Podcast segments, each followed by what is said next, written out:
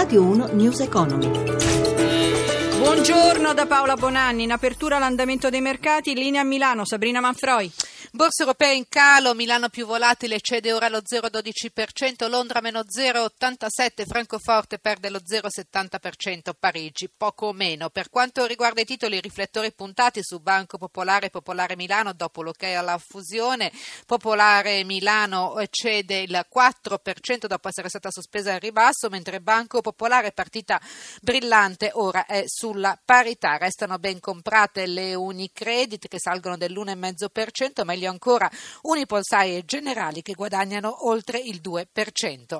Lo spread si allarga a 134 punti base, rendimento decennale all'1,43, euro debole sul dollaro, sotto quota 1,10, linea allo studio. E ora i dati sul commercio estero rilevati dall'Istat. Nei primi otto mesi dell'anno l'avanzo commerciale italiano ha raggiunto 33,6 miliardi, il surplus commerciale di 2 miliardi e mezzo, le esportazioni italiane aumentano del 2,6% ad agosto rispetto a luglio, segnando un incremento annuo dell'11,4%. Importazioni sono salite eh, di oltre il 4% su luglio e del quasi il 9,5% su base annua. La manovra da 27 miliardi è oggi a Bruxelles. Le prime valutazioni europee arriveranno il 9 novembre, entro giovedì prossimo attesa in Parlamento. Tra le novità della legge di bilancio la cancellazione di Equitalia. Con il nuovo sistema di riscossione l'Agenzia delle Entrate proporrà una sanatoria sulle cartelle insolute con un reale sconto che supererà il 50% del dovuto in tre anni.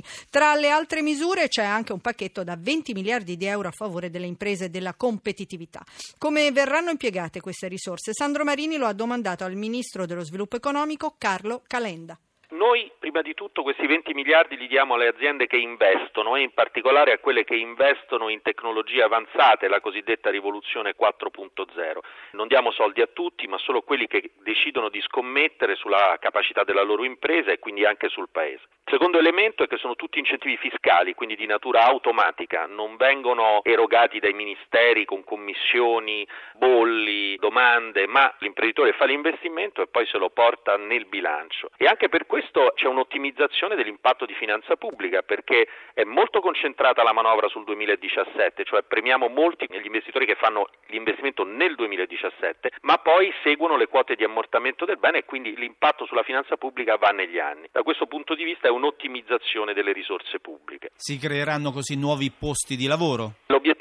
Quello. Noi crediamo che oggi la cosa fondamentale siano gli investimenti per creare crescita vera e posti di lavoro veri, senza avere fiammate che poi si spengono oppure senza assecondare una perdita di posti di lavoro che in Occidente c'è stata proprio a causa dell'innovazione tecnologica e che invece va gestita, governata e voltata verso il meglio, cioè verso la crescita reale e i posti di lavoro. Avete timore del giudizio di Bruxelles? No, in realtà no, perché queste misure sono proprio quelle che Bruxelles ci chiede, cioè spingere molto sugli investimenti e il deficit continua a scendere, quindi mi pare che le due cose contraddistinguono una certa serietà nel modo di proporre la manovra, di costruire la manovra. Io credo che Bruxelles, ovviamente come al solito, discuteremo delle singole misure, però Bruxelles approverà.